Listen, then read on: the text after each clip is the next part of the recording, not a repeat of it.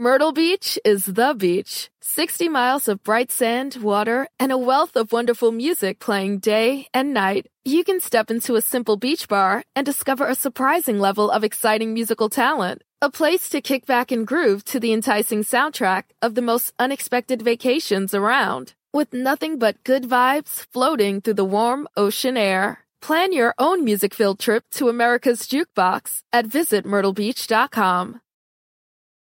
Welcome to Podcast One. We hope you'll support our sponsors who bring you these podcasts absolutely free and with limited interruptions. And of course, we appreciate you listening to this show, which will get started in just a second.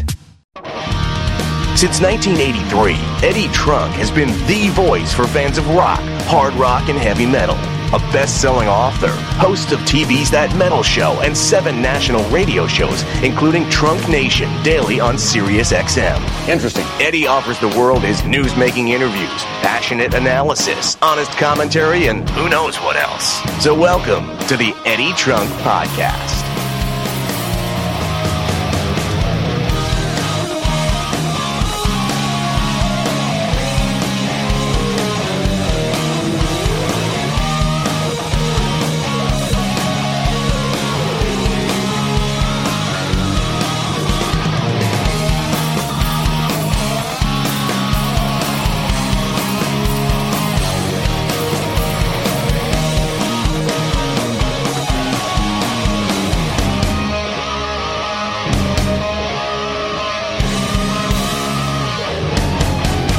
Welcome, everybody. It's Eddie Trunk, and it's time for another episode of the Eddie Trunk Podcast, which is new every Thursday at podcast1.com and iTunes. As you are probably hearing from the audio quality on this opening, not what it normally is because I am doing it remotely.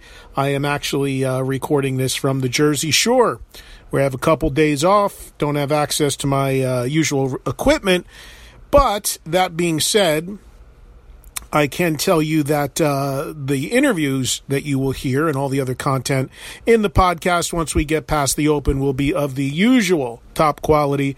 Just doing a fresh open here for you before we get to some of the uh, interviews and stuff I have for you this week. Remember, if you're shopping on Amazon, please do it by starting on my page, amazon.com slash shop slash Eddie Trunk. The uh, Eddie Trunk podcast is new every Thursday and it's always free podcast1.com or iTunes. Thank you for listening, however you do so around the world. Much appreciated. Just got back from Mexico. Had a uh, a cool trip there. I went to Mexico City where I did a press conference because in November I'm going to be touring the country of Mexico with Deep Purple and their special guest In Flames they're going to be touring, uh, uh, doing their final tour of Mexico, and the Mexican promoter there uh, offered for me the opportunity to be a special guest on the tour, meaning that I'll just come out before the bands play, say hello to the crowd, intro each band, probably do some meet and greets, do whatever promotion I can in each market when we're there to help get the word out about the show. So that's um you know, that's kind of my role. It's kind of undefined. Also, I just found out that the Mexican promoter is going to be doing a documentary about Deep Purple's final tour of Mexico. So I'm sure I'll be having some involvement in that once that is all sorted out. The tour happens in November, so we got a little time still. But he wanted to do a press conference to announce the tour and asked me to come over and uh, be interviewed and and be a part of it. So I was over there on Friday of last week. I flew in on Thursday, flew out on Saturday, and on Friday I did this press conference. Deep Purple.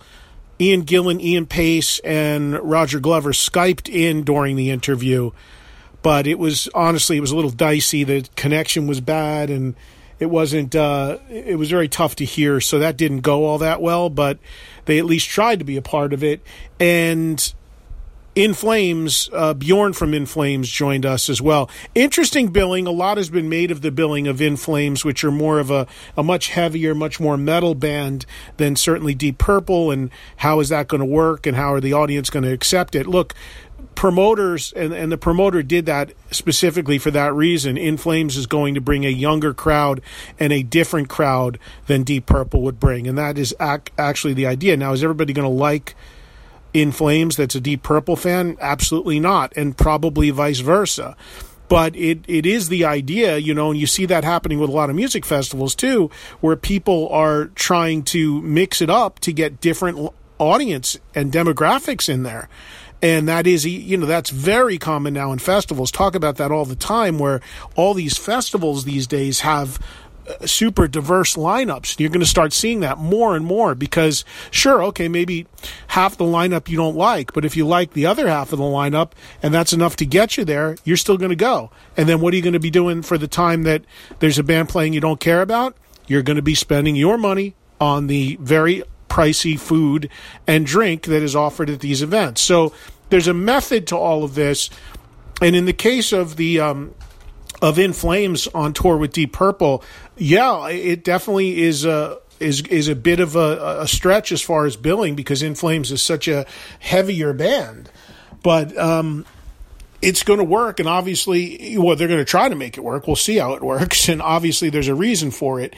And the In Flames guys, I mean, they're they're from Sweden. I mean, they're they're thrilled, obviously, to have the opportunity to play with legends like Deep Purple, who were certainly influential on on them. And uh, as Bjorn was saying during the press conference, his dad was a big Purple fan and is all excited. You know, was was uh, the guy who introduced him. I think Bjorn said his dad had passed away, but he, he was the guy that introduced. Uh, Bjorn to to Deep Purple. So I'm looking forward to doing this tour. Going to Mexico for the the day and a half was very cool. Meeting the people I'll be working with, uh, getting an opportunity to meet some fans, getting an opportunity to meet a lot of media.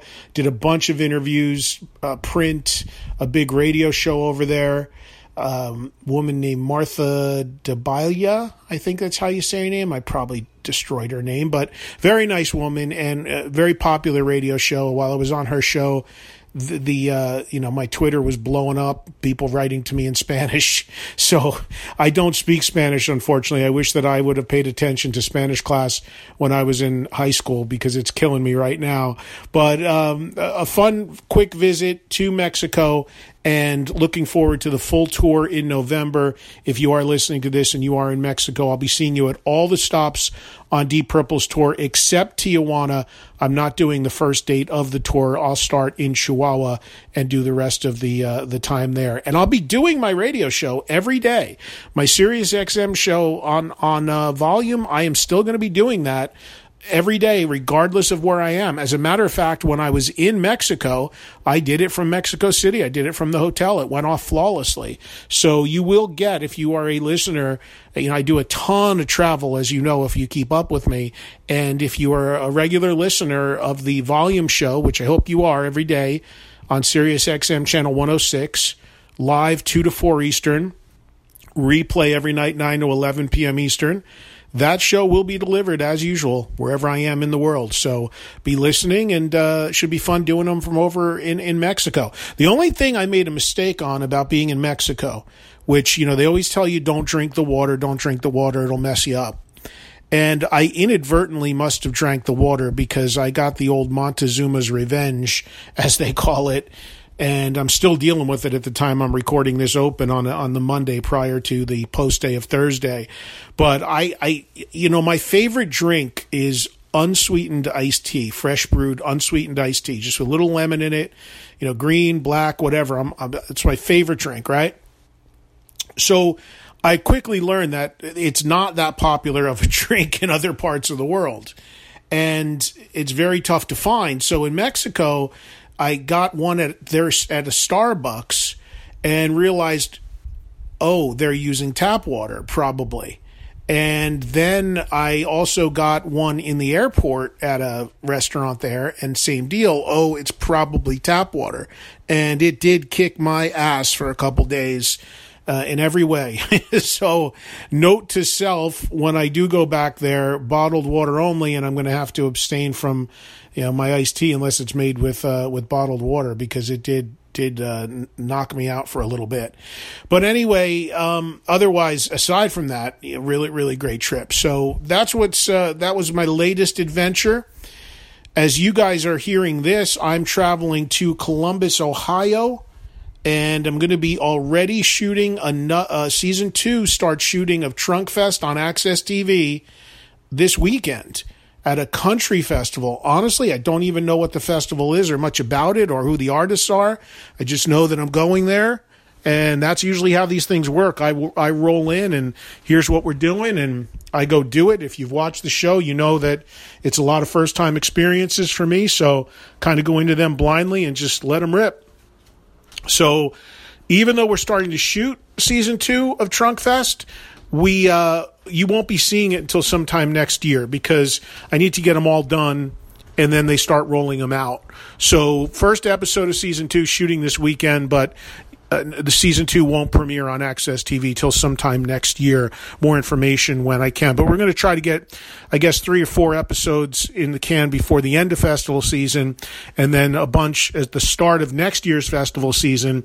So I'm thinking by early summer, late spring, maybe you'll have a chance to uh, to, to see the. Um, to see the second season. But I'm thrilled that we're doing more. Just had a marathon of Trunk Fest on AXS TV. Heard from a bunch of people who saw the show for the first time because it was presented in marathon format. So thank you for that. Thank you for all the kind words uh, watching Trunk Fest.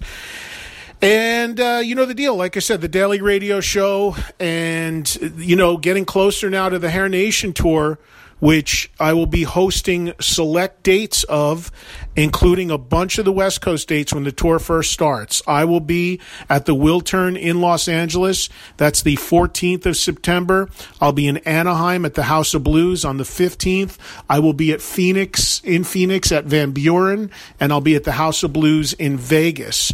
All of those in that week of September 14th through 20th and check your local listings if you're in that area. Of course, that bill is Enuff Z'Nuff opening, followed by Bullet Boys, followed by Jack Russell's Great White. I'll just basically be there at those dates, uh, introing the bands, bringing them on, saying hello, that sort of thing. I'm also doing the Houston show. So those are the five dates now that I am confirmed to do for the Hair Nation tour. Sorry about some of the cities I could not do. Just uh, my schedule just too stacked and wasn't able to get to all of them. But I'll see you in those cities for the Hair Nation tour if you happen to be there and uh, plan on attending. So that's what's coming up in the immediate future. Let me, uh, and, and as usual, you know the deal. At Eddie Trunk, Twitter, Instagram, Facebook, Twitter, where I'm most active. Keep you updated with everything I have going on. And EddieTrunk.com. Please be sure to check it. My appearances on the homepage. Music news updated daily about all the artists you care about and a whole lot more. So that's the best stuff. You know, keep an eye on the site. Be sure to follow on Twitter. And there's the Instagram and the fan Facebook page for you as well. Coming up in October, uh, there's a bunch of stuff, but that's still a little bit down the road. A couple more shows at the IDL coming up in October, including Sebastian Bach, including Tom Keifer. So be coming to Tulsa again soon. Just um, the rock keeps rolling here, folks, and uh, looking forward to getting to all of it. So speaking of getting uh, moving forward, let's get to our interviews this week. I've got two for you.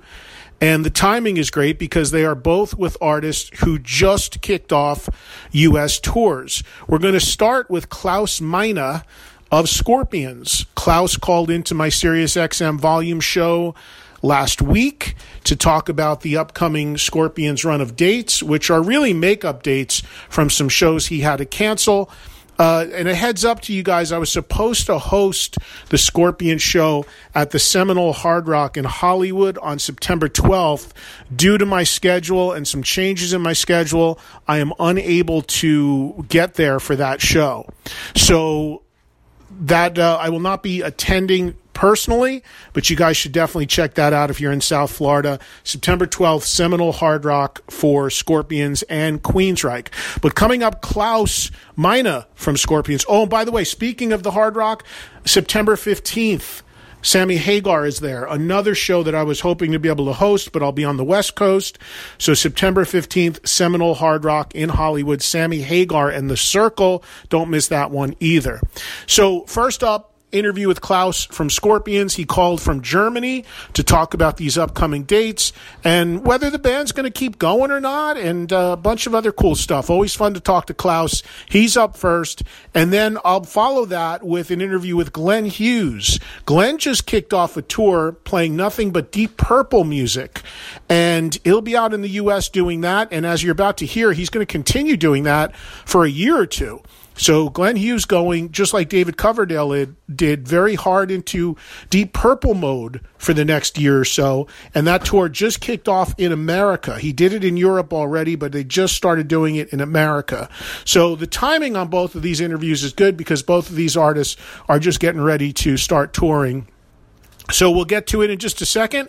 First up, Klaus Meine from Scorpions, followed by Glenn Hughes, two rock legends on this week's Eddie Trunk podcast. We'll get started with those interviews right after this. The Eddie Trunk Podcast.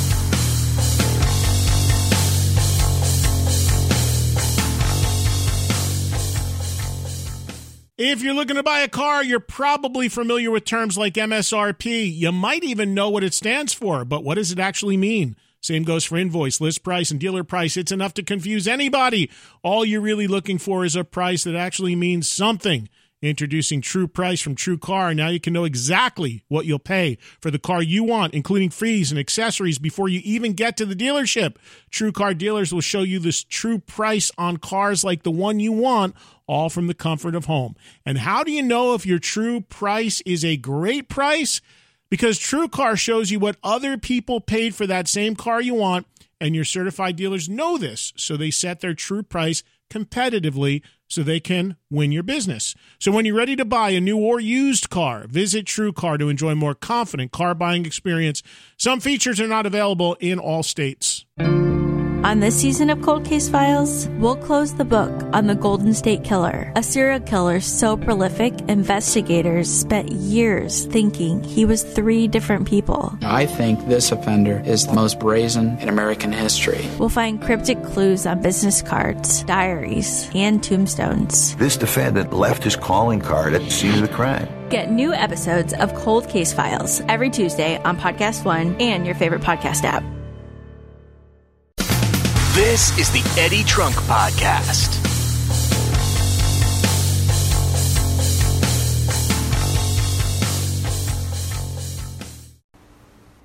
Welcome back, everybody, to this week's Eddie Trunk podcast. We got a couple rock legends for you coming up a little bit later. Glenn Hughes talking about his upcoming Deep Purple tour, and or not upcoming, it's happening right now. But first up, we'll talk to Klaus Meine of Scorpions. Scorpions just getting ready to do some dates in the U.S. A handful of them, a truly global band. They play all over the world, but a handful of shows coming up here in the U.S. For all the Scorpions fans around the world, enjoy this conversation conversation with Klaus Meine, which take, uh, took place last week. Again, all interviews are courtesy of Trunk Nation, my daily show, heard live on Sirius XM 106 volume every day, 2 to 4 p.m. Eastern Time, and replaying every night, 9 to 11 p.m. Eastern. So here you go. Klaus from Scorpions, interview number one on the Eddie Trunk podcast. Klaus, how are you? Hey, Eddie, I'm fine. How are you? Huh? Good. Sorry, we had a little trouble getting a connection going there, but now we got you loud and clear. How you in Germany now? Yeah, it, it sounds good to me, my man. it's all cool. Good. What have you been up to, man? You guys have been out working. You've been touring all over the world, or are you getting ready to? I know you're getting ready to do these U.S. shows, but have you been out previously uh, touring around? Oh yes. Well, we've been touring uh, since May, pretty much. Uh, we've been in Mexico at the Hell and Heaven Festival you know, did, some Mexican dates, and since uh, early June, we played more than 20 shows all over the summer, uh, like from London to Paris, Tel Aviv, Athens, Barcelona, Verona, Italy. You know, uh, it's been an amazing trip, and we had so much fun, you know, and uh, it looks like we, we're pretty much warmed up for the U.S. now. Well, you got U.S. dates coming up. Uh, some of these are makeup shows, and some are a couple added shows. You start August 31st in Lake Tahoe and the dates are all up at the-scorpions.com for folks listening to see where the band is coming. Uh, you'll be in Irvine, California, Phoenix, San Antonio, Dallas, the Hard Rock in Hollywood on September 12th. That's in Florida. And then you end, at least in the U.S., in Tampa in Florida on September 14th. So, and then from there, you've got a little break and then you go to Beirut. I mean, Klaus, I mean, I know you've been doing this for decades, but it's always remarkable to me the love for scorpions around the globe that you guys literally can go anywhere in the world and have these huge crowds. Why do you think that is? There's only a handful of bands that can do that, that have huge followings all over the world, no matter what country or territory they go to. Do you think that's just something that you guys built over the decades because of you of, of all the touring? Yeah, uh, definitely. We we have built it over the decades, you know, and. Uh, we want we just wanted to go everywhere, you know, and like the huge success we enjoyed throughout the 80s in the United States, you know. So the end of the 80s, we wanted to go and see the other side. We wanted to go east, you know. So and we were one of the first bands played in the Soviet Union back then, you know. And uh, we always wanted to go to places. Uh, where you know not too many bands uh, played before, you know, and uh, it's pretty amazing. We played like in 20 degrees below in Siberia, and also like in the in the really like the summer heat of Manaus at the Amazon. And uh, I mean, yes, it's fascinating and it's amazing to see with the power of music uh, that we're all pretty much connected, you know, through music. We all need music in good times, bad times, you know.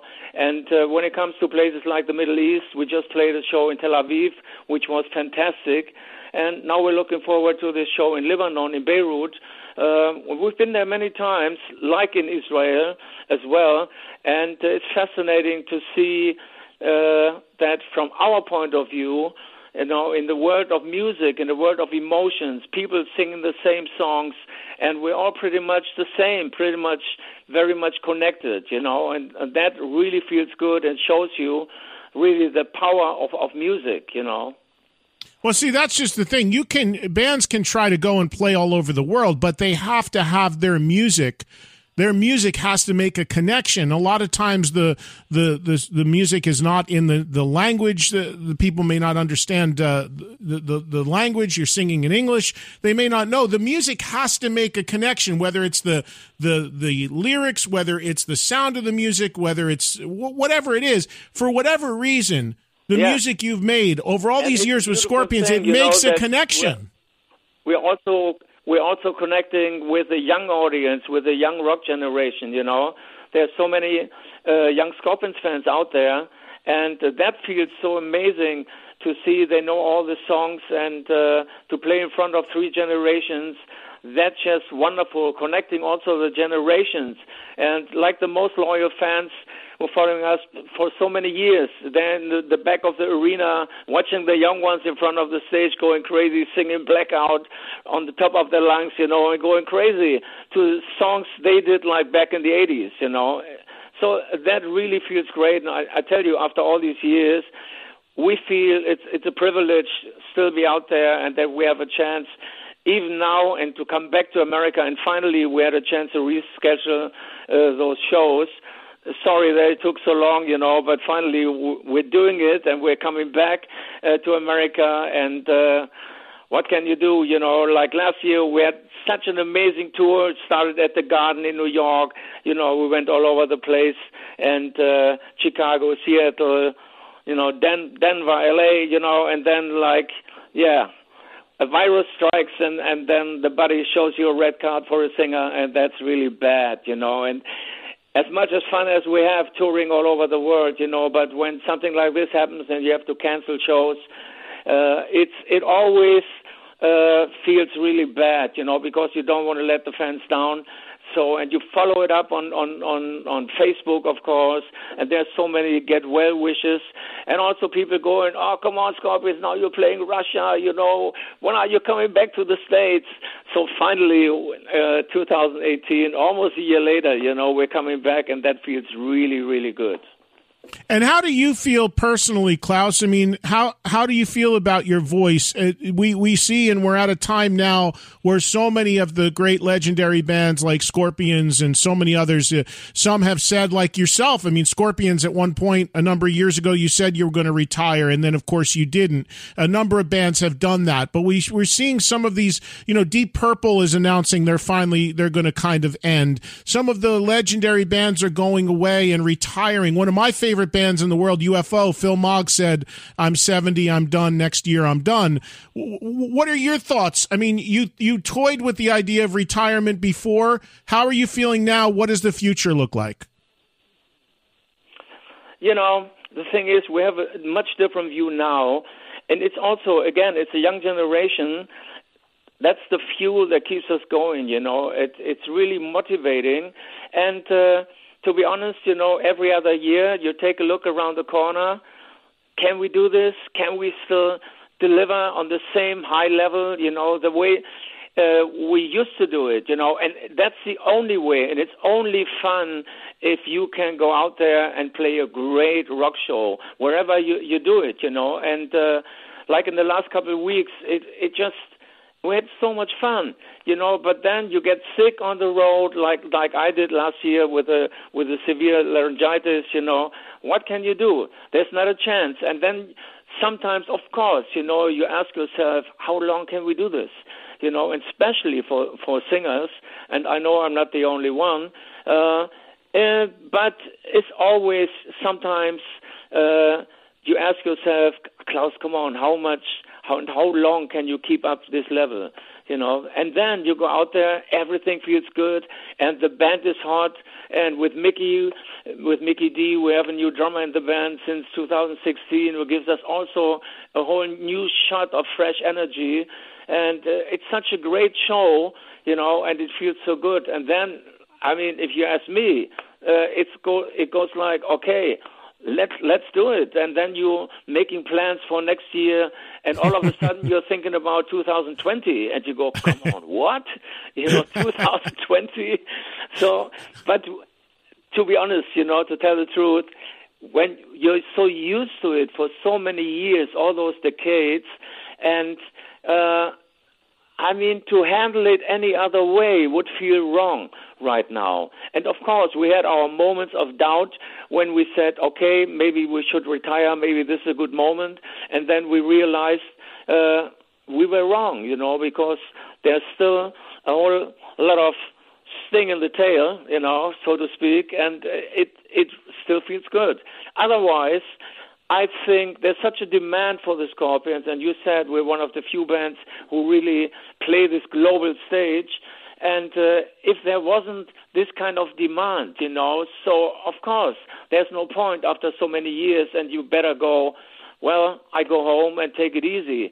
But there's such a strong demand, and that really feels good and challenging. You know, it's a challenge, and. Uh, of course, you know, you don't do it for the business. It's a good business, yes, but you don't do it for the business and for the money. You do it for the fun. You do it for what's what's inside of you, what's in your blood, what's in what's in your in your your veins, and that's still rock and roll music. And you want to go out and play in front of an audience because that's what it's all about.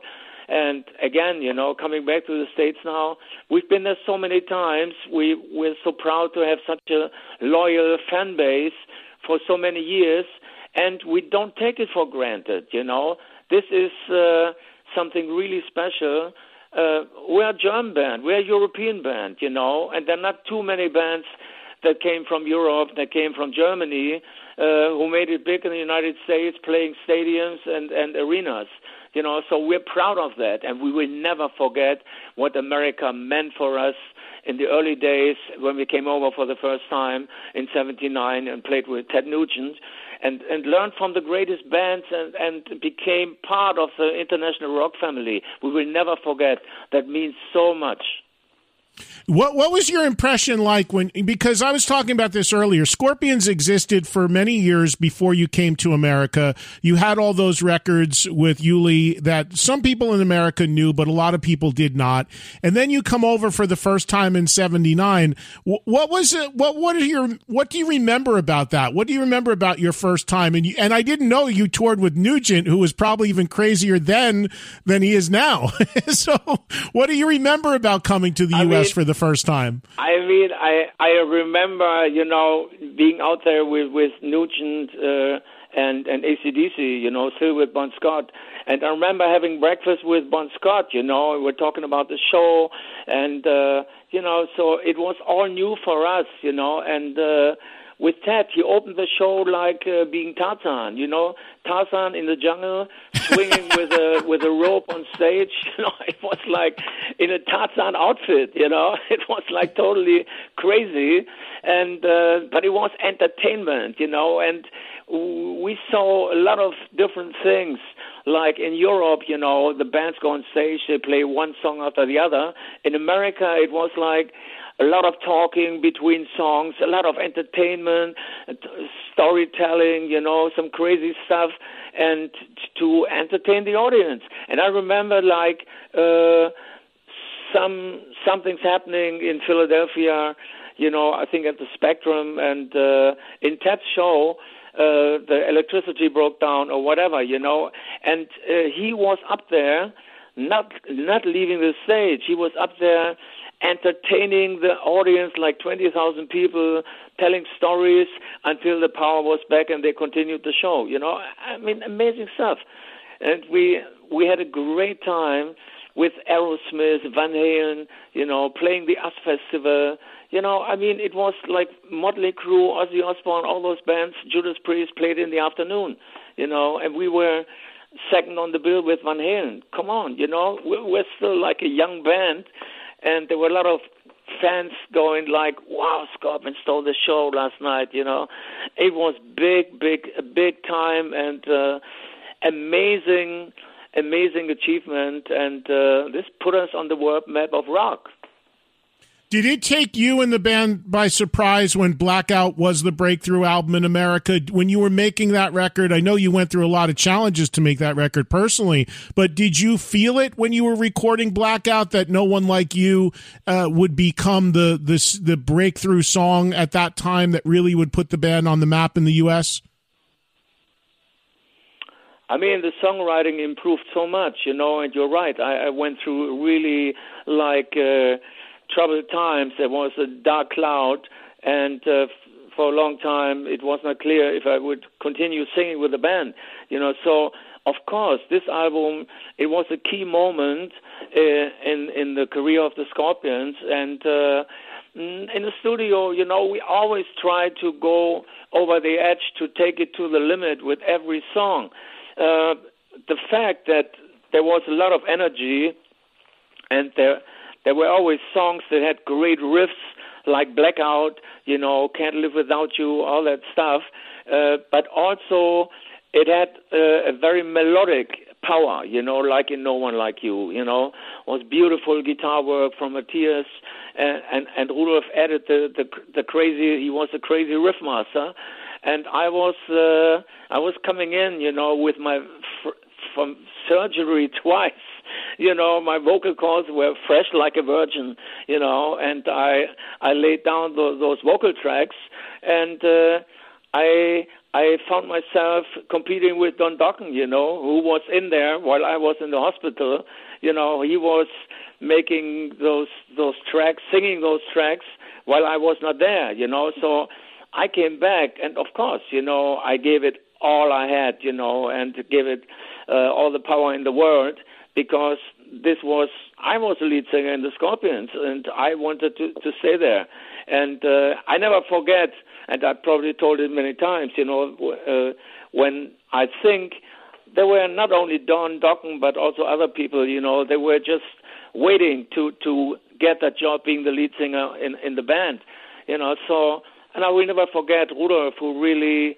Uh, who really convinced me when when I told him, "Ah, come on, Rudolf, you know, you guys go on, and uh, I have a feeling I, I cannot do this anymore, you know. And, and it was Rudolf who convinced me finally uh, to to to do it anyway, anyhow, and and I did, you know. And I, of course, it, when this album was released and it became such a smash, you know, it's uh, was the best thing happen. Uh, and and a, a very special moment in time, and something I I never uh, forgot. You know, I never I never will forget. And uh, so Blackout was was really really special, intense, but it it showed some of of the best uh, work like in, in the songwriting. You know, it was just about, and it's it's uh, no wonder uh, today uh, that there are uh, those songs still in the set and. Uh, but it's amazing. A whole new generation of rock fans, at least in Europe and the rest of the world. Maybe we could work a little harder in, in America where it's more focused on the 80s audience. Uh, but as far as the young audience goes, it's so crazy to see them sing Blackout and Rock You Like a Hurricane, which was the album after Blackout, like Love at First Sting.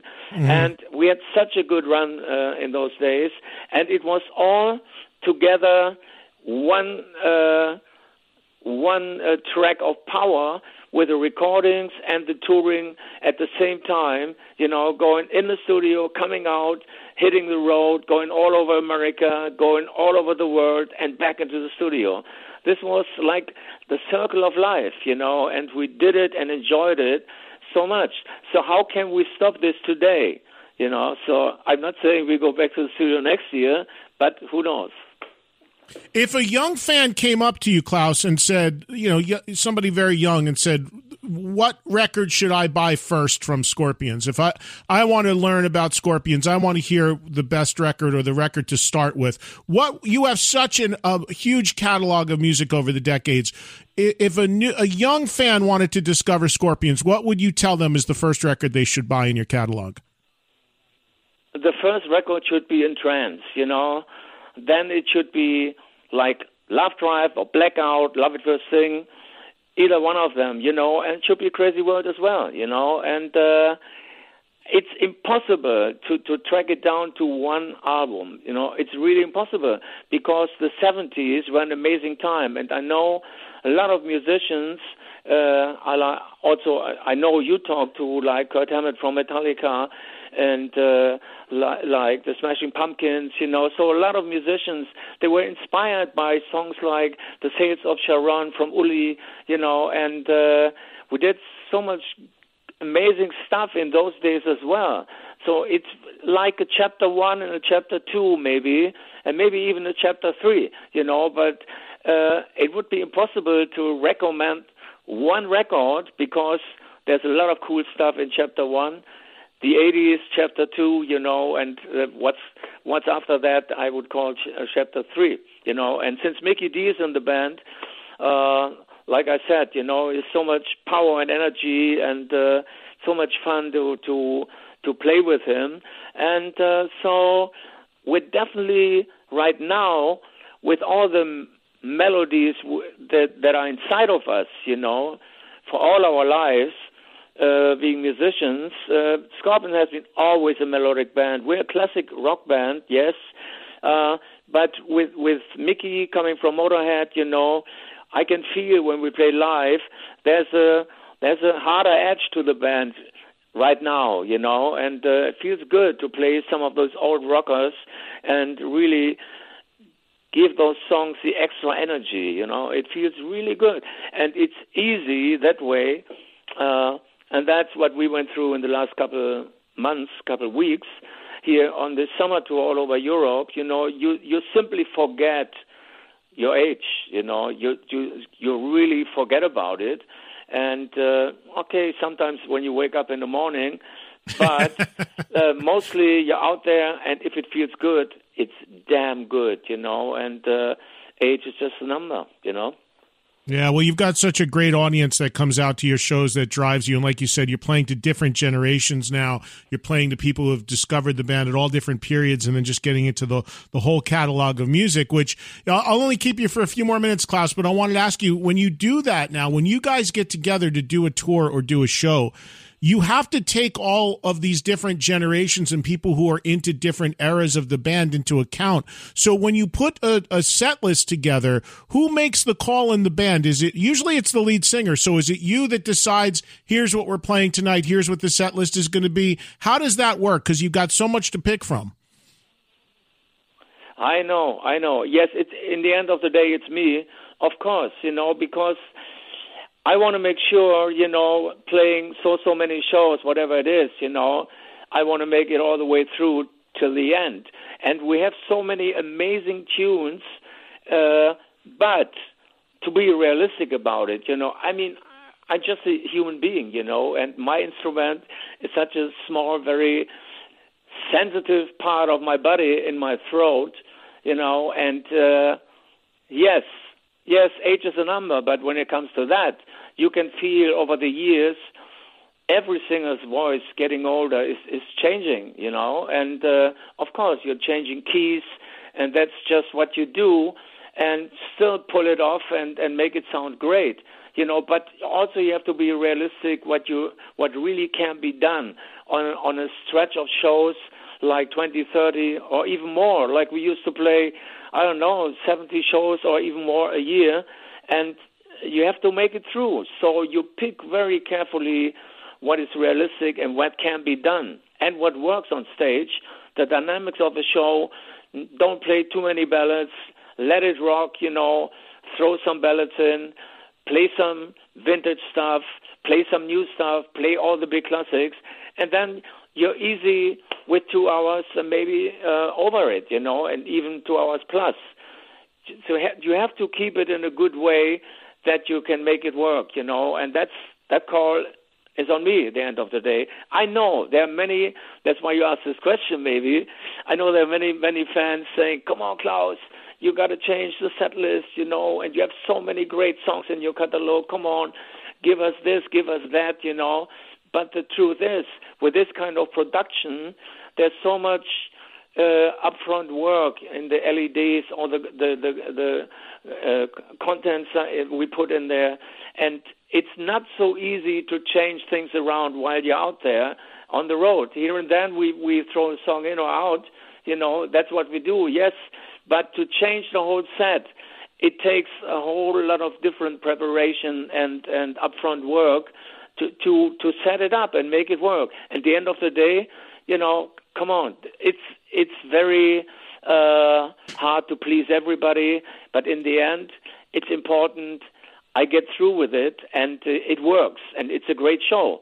You play all the big hits, the kids come to hear, and uh, something new, something old, and something even from the 70s, and that's a it's a fantastic and powerful set, and and really to replace songs and play the whole set different if you really would change things, it's so difficult because you totally change the dynamics of a set, and that's not so easy.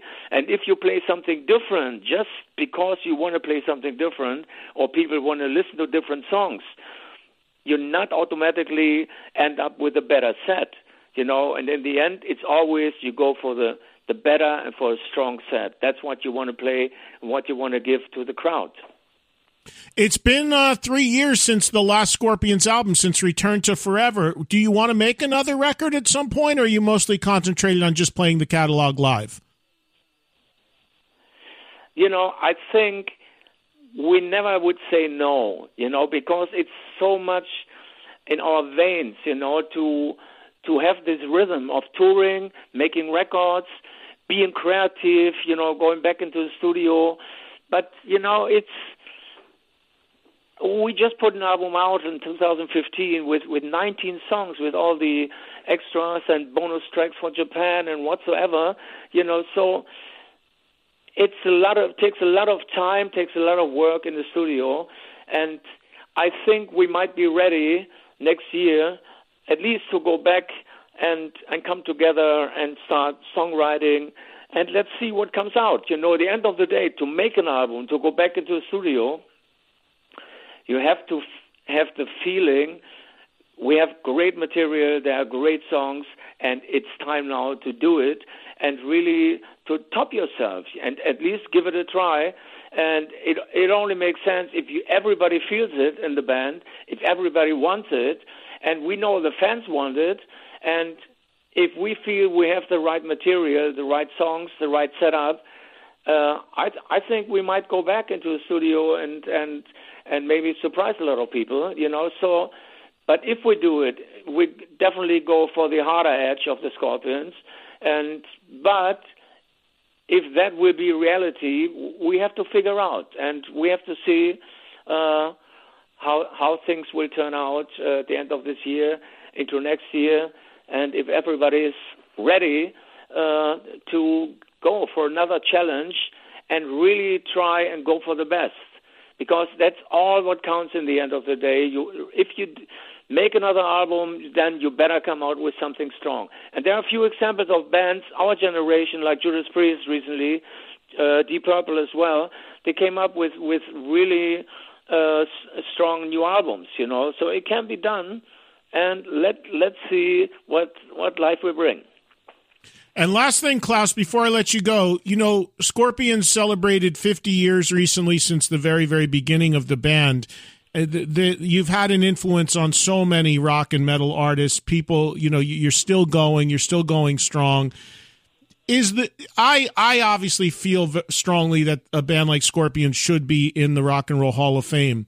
Do you feel does do you guys think about that? Does that bother you? Do you would you like to be considered? Do, do, does it bother you that you haven't been? What is your take on that? I know when you have a fan base like the fan base you have, it's easy to say, "Who cares? We have so many great fans. Who cares about something like that?"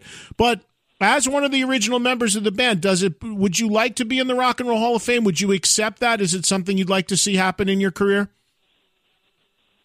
I think they just started recently uh, putting rock bands, heavy bands, heavy metal bands, classic that's rock pretty bands much true. There, you know, yeah, that's pretty true. Yes, you're right. They, they just started. They just started. I I, I think, uh, of course, we would feel very honored. You know, this is uh, something uh, to be inducted into the Rock and Roll Hall of Fame. Definitely would be something, and I think our fans around the world would be proud of that as well.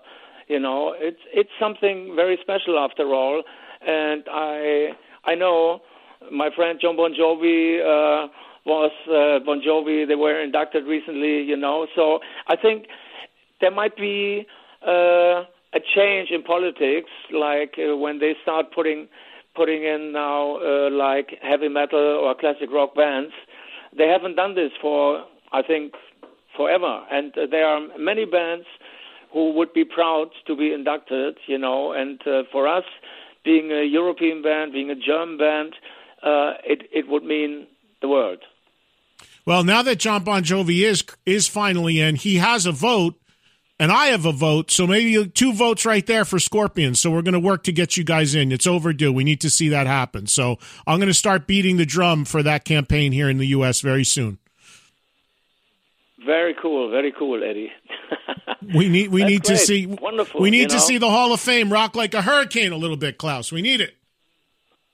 Yeah, we like to rock the Hall of Fame like a hurricane. That's true. yeah, yeah, yeah.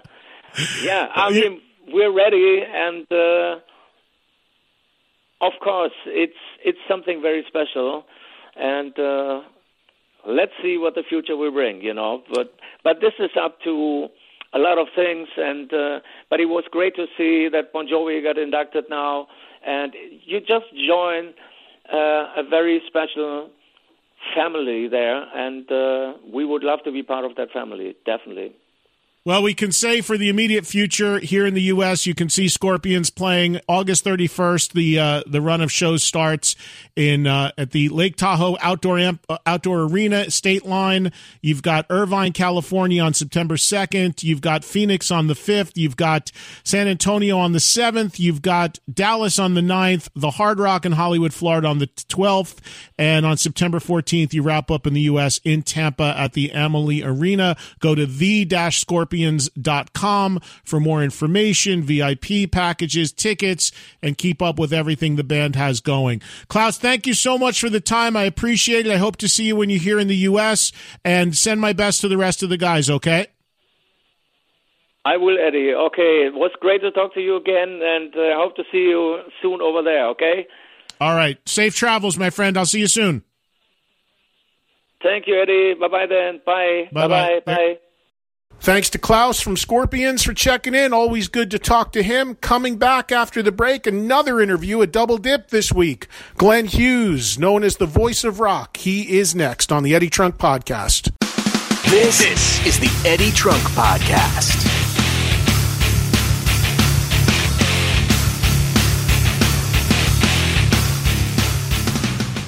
Podcast One is the leading destination for the best and most popular TV and film podcast. We've teamed up with the Collider Network to bring you a number of shows, including One on One with Christian Harloff, where he interviews actors, directors, and more. And also two time survivor contestant Rob Cesternino with his show, Rob Has a Podcast, where he covers all of your Survivor, Big Brother, and Amazing Race needs. Don't miss out on all the AfterBuzz TV podcasts. They cover it all. To find all of these shows and more, go to podcastone.com or wherever you find your favorite podcasts. Shut it down! Hi, I'm Jon Taffer. You probably know me because I've rescued thousands of bars, hundreds of them on TV. That's your future. Broken! I'm also a best selling author, and I've owned and operated a bunch of other businesses. But now I'm here on Podcast One with my new show, No Excuses. I only yell at assholes. Every Tuesday, I'm going to give it to you straight. I'm giving you all things bar rescue, insider peeks of what's going on on the set, current events and topics you care about, with in your face analysis, and you know how straight I can be. And I'm going to have unforgettable guest interviews with the world's most interesting people, and I'm going to ask them the questions that nobody else has ever asked them. And yes, sometimes I can be a bit of an ass, but I'm going to shut it down every Tuesday and make no excuses. It's going to be the number one show here on Podcast One. Listen to it every Tuesday on podcastone.com, on the Podcast One app, and on Apple Podcasts. And remember, rate and review it, or I'm going to shut you down. This, this is the Eddie Trunk Podcast.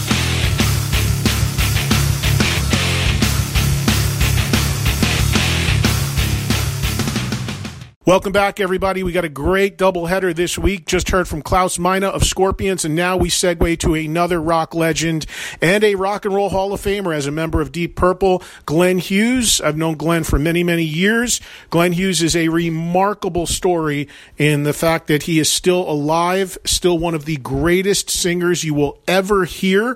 And when I say that you know, it's remarkable he's still alive. I mean that because if you know Glenn's story uh, and his his issues in, in the past, it truly is amazing, and even more amazing if you've ever heard the man sing and how unbelievably good he still is. So, without further ado, let's get to Glenn Hughes, who I, I surprised a little bit with this interview. It turned out that uh, I had the wrong date and ended up talking to Glenn a couple days earlier. He was not prepared to do this interview. I caught him in his car driving to rehearsal, but we knocked it out and uh, still made the best of it as you're about to hear.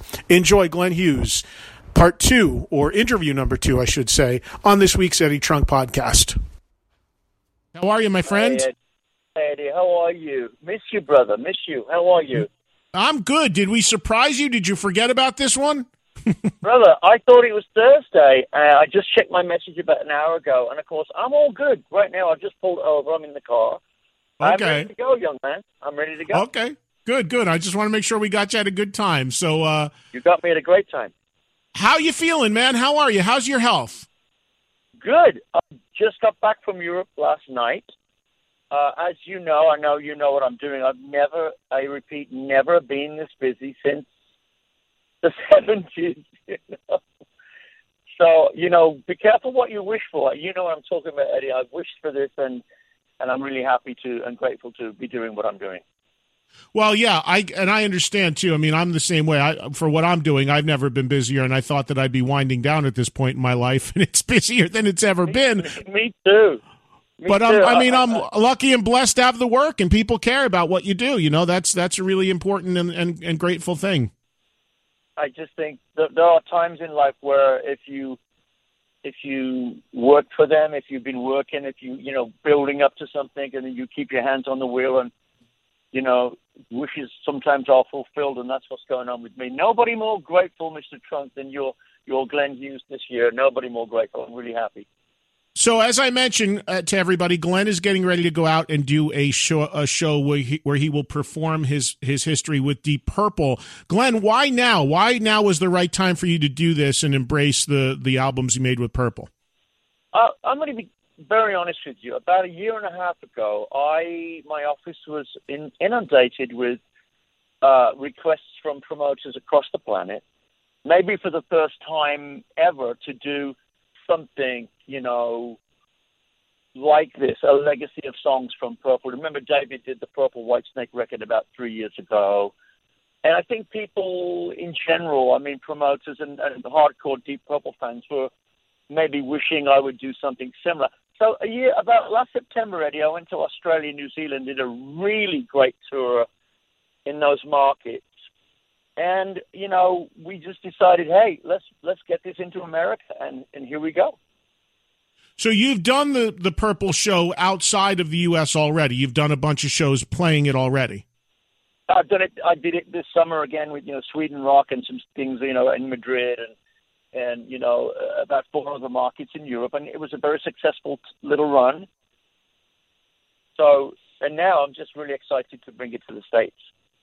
And you know, as I've always said, Glenn, Deep Purple, all the incarnations of the band, I think here in the U.S. looked upon a little bit differently than outside of the U.S. because, of course, you were in the band. You can attest to this. Outside of America, I mean, Deep Purple is looked at in the same sort of scope and lens as Led Zeppelin and the Who, and, yeah. and rightfully in that. It, here yeah. in the U.S., it's it's it's a little different. Do you, do you also feel that? Um. Yeah, I mean, I can't lie to you. It, it, it is. I mean, back in the day, Eddie, when we were doing the soccer stadiums and you know the and all the things we did, you know, it was off off the charts around the California Jam period. You know, but in hindsight, I think over the course of the last 30 years, it's been slightly different for Deep Purple. Um, but again, you know, the shows are going great, tickets are doing great, and I think fans are really looking forward to it. I just want to let you know, Eddie, I'm not doing strict studio arrangements of the songs. I'm doing maybe a couple of vibes from California Jam, something from live in London, something from live in from Paris. It's it's a little bit of a different technique I'm doing on these songs. I want to give the fans something more explosive, more aggressive, fly by the seat of your pants kind of thing. So that's what I'm bringing to the stage.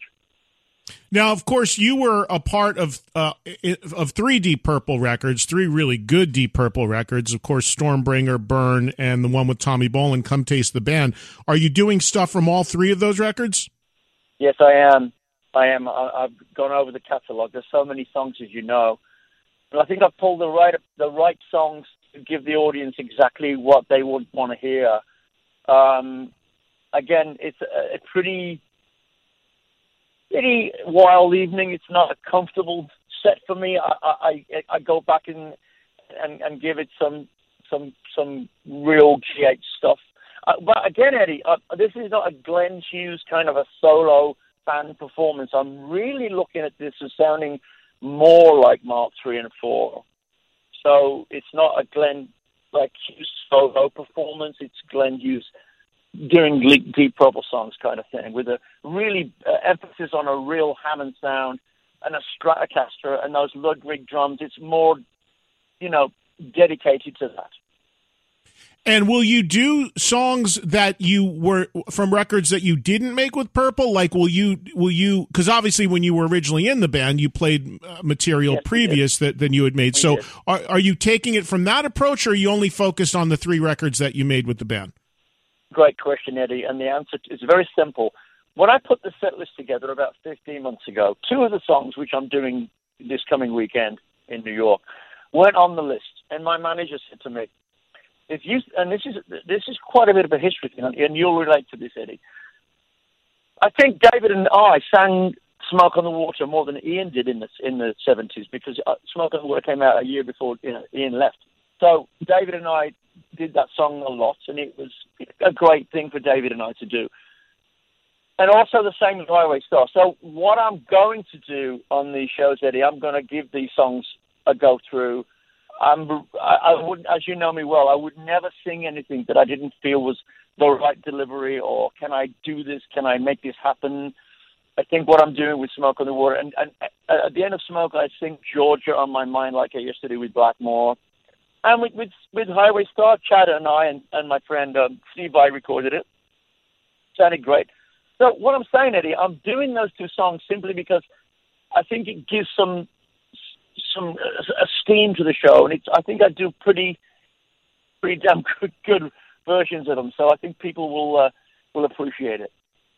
Glenn, did going finally going long overdue, finally going into the Rock and Roll Hall of Fame with Deep Purple, did that in some way inspire you to want to do this now as well? Uh, I, I wouldn't say so on the on the event. Uh, the event was was was uh, nice, as you know, it was great. Um, I just think it, it's a, a matter of time catches up with you, and and there's no time for me, as you know. I'm 67 years old today, and it's like oh, happy birthday! I didn't know it was today. Isn't it crazy? And I still haven't had a drink in almost 30 years. Well, so, congratulations yeah. on that as well. But happy birthday, Glenn. I'm sorry I didn't well, realize your birthday was today. No, no, I'm kind of, you know, a little bit embarrassed by it, you know, getting a little older. But, you know, something I wouldn't change. No, no, don't, don't be, when you can still sing and perform like you, Glenn, don't be embarrassed for a second, my friend. No. You're an inspiration. No. I am. I'm, I'm, I think I'm in better shape now, physically and mentally and spiritually more than I've ever ever been in my entire life. You know my story, Eddie. You know me back to front. Uh, again, I don't think you'll speak, and I know you speak to a lot of my friends. You probably won't speak to a more grateful human than yours truly this year. Well, I mean that's that's phenomenal, man. Happy birthday! I did not I did not realize that. So so this and, and, you know the, the other thing I was going to ask you about. You mentioned this before. Coverdale, who of course you attended the Hall of Fame with and went with and are mm-hmm. friends with. You know Coverdale uh, did very strongly embraced his purple history, which of course is equal with you. You were both in the band at the same time, doing a record, doing a tour, the Whitesnake Purple album, and all that. Mm-hmm. Now you're doing it. Have you guys ever discussed the possibility of the two of you going out and doing Purple together? Well, you know the story uh, eight years ago, before John passed. John, David, and I got together to talk about trying to do another Mark III reformation. Of course, we couldn't get Ritchie on the phone. Who can, by the way? Uh, and David and I, since then, over the course of the last seven or eight years, have spoken about anything we do together, David and I, should be something to do in the in the realm of Deep Purple. And I think Ed, I think that time probably just passed now because we're both so busy. Of course, I've got you know BCC on the on the on the back burner all the time now with Joe Bonamassa, and that will probably continue. And with my solo career, and with and by the way, Eddie, the show I'm bringing to New York next Saturday uh, at the Westbury, going through till uh, September 22nd these shows I'm doing in America mean so much to me. I'm in the middle of, I think I've got another, we're going to do this tour until early 2020. There's going to be a, there's going to be two more American tours next year where I'll hit the Midwest, of course, and I'll hit the West Coast and the South and all the other parts. It's going to be a long, long year for me. So you're going to stay in purple mode for a while here. Uh, the dates for people to, to, to let everybody know if they if you go to glennhughes.com you will see them but it all kicks off here in the US uh, on Long Island Westbury on the 25th and then you go to Connecticut, uh, Jersey, Sony Hall in New York, uh, Delaware, and on from there, Pennsylvania, uh, a bunch of dates through through PA and Maryland and Ohio and New Hampshire and Rhode Island. So go see Glenn if you're in those areas of the country. Again, just yeah. find the dates on the site, and then you guys see you're taking it overseas again and, and going back to the UK. Yeah. Yeah. What's the band? What's the band you have together to play this stuff, Glenn? Who who are you playing with? Okay, a, a big question because I've just changed my band again. What I want to do, Eddie, you know, I keep saying you know me, but I wanted to take away, I wanted to take the Glenn Hughes solo band out of the equation and add something a little bit more I would consider to be more deep purple, you know, meditated. So I brought Jeff Kollman back on guitar. You know, he's one of my favorites. Yeah. Amazing player. In my opinion, can really crush the Black Blackmore vibe. And I've got um, Mike Mangan, M-A-N-G-A-N, who plays keyboards with me and Matt and Duff and Gilby in Kings of Chaos, who's a Hammond organ specialist. And I have an Ian Paice kind of sounding drummer from Sao Paulo, Brazil. So what I'm saying to you, Eddie, I'm changing the game up to bring what I consider to be the more appropriate players for this kind of a show. Well, I know Jeff. He's a tremendous player, so that sounds that sounds like it's going to be great. And I mean, hearing that band play all this material is just going to be absolutely stellar. Have you recorded any shows doing this, Glenn, for either video or live? We are, I'm actually now. It's starting this Saturday recording B-roll footage for me. I'm doing some kind of uh, documentary stuff. It's time for me to get into that, Eddie, as you know and we will uh, we will be doing some vi- videos of, of, a couple of shows, maybe two or three shows on this run, maybe something in Moscow in, in mid November, uh, because I want to get some of this stuff down before I go somewhere else. You know, uh, what I'm trying to say to you, I don't really want to multitask with this. I want to continue this vibe, what I'm doing with Glenn Hughes Performance Classic Deep Purple Live. For for the window is open for me to do that now what I don't want to confuse anybody. Look, I want to make a record with Joe Satriani, as you know. I want to do a BCC five when we get around to doing that. But everybody is so damn busy. But this guy you're talking to now, I'm bloody busy. So let, long may that continue. Yeah, well, of course, it's great to be busy, and uh, you certainly are, and you've got some great stuff going on with this. So you are, you did. I know you did two live BCC shows as far as Black Country Communion is concerned, that's going to continue to be a recording project. You're gonna you, would like to make a, another record. Joe and I, you know, were such good friends, and, and you know, he's a, so busy. I love him so much. Joe and I had so much fun writing BCC4 that we want to do another one. It's just when that window, Eddie, I keep talking about that bloody window opens, where we can actually not just make uh, another record, we can actually go out and play some play some shows you know, I want to play some shows, and Joe wants to play some shows. So long may that continue. And Glenn, one more thing on Purple. You know, the current lineup of the band uh, is actually starting a tour tonight. They're going out on a tour with Judas Priest right now, and I'm going to be actually doing a something with them through Mexico for their for their oh. tour there. And and this is their final uh, they're they're calling the Mexican leg at least the, the final farewell that they're kind of saying goodbye. So they seem to be winding down. And I know there's only one member of that band that was in the band at the time when you you were, of course, and that's Ian Paice. But what right. is your what is your relations with with those guys? Do you do you have dialogue with them? I mean, I mean, what was the vibe like coming off the Rock and Roll Hall of Fame? How do you feel about them sort of wrapping oh, up? Uh, now, Eddie, Eddie, you know my answer to that what I won't do is get into too much grit and, and, and, and, and horror stuff here. I have no relationship with anyone in that band. Um, there's just no relationship at all. David and I have no relationship with those fellas. Um, nothing bad or good to say. It's just we just don't see each other and we don't communicate. As you well know, being a, a historian from bands from the 70s, who who just talk to each other from that period? But the fact of the matter is, we are still all, you know, doing what we're doing. I only want to wish all of them, whether it's Deep Purple Mark 10 or whatever it's called, and David uh, and myself doing what doing, uh, just uh, everybody's just doing what they're doing and having fun and and bringing the love back to the fans.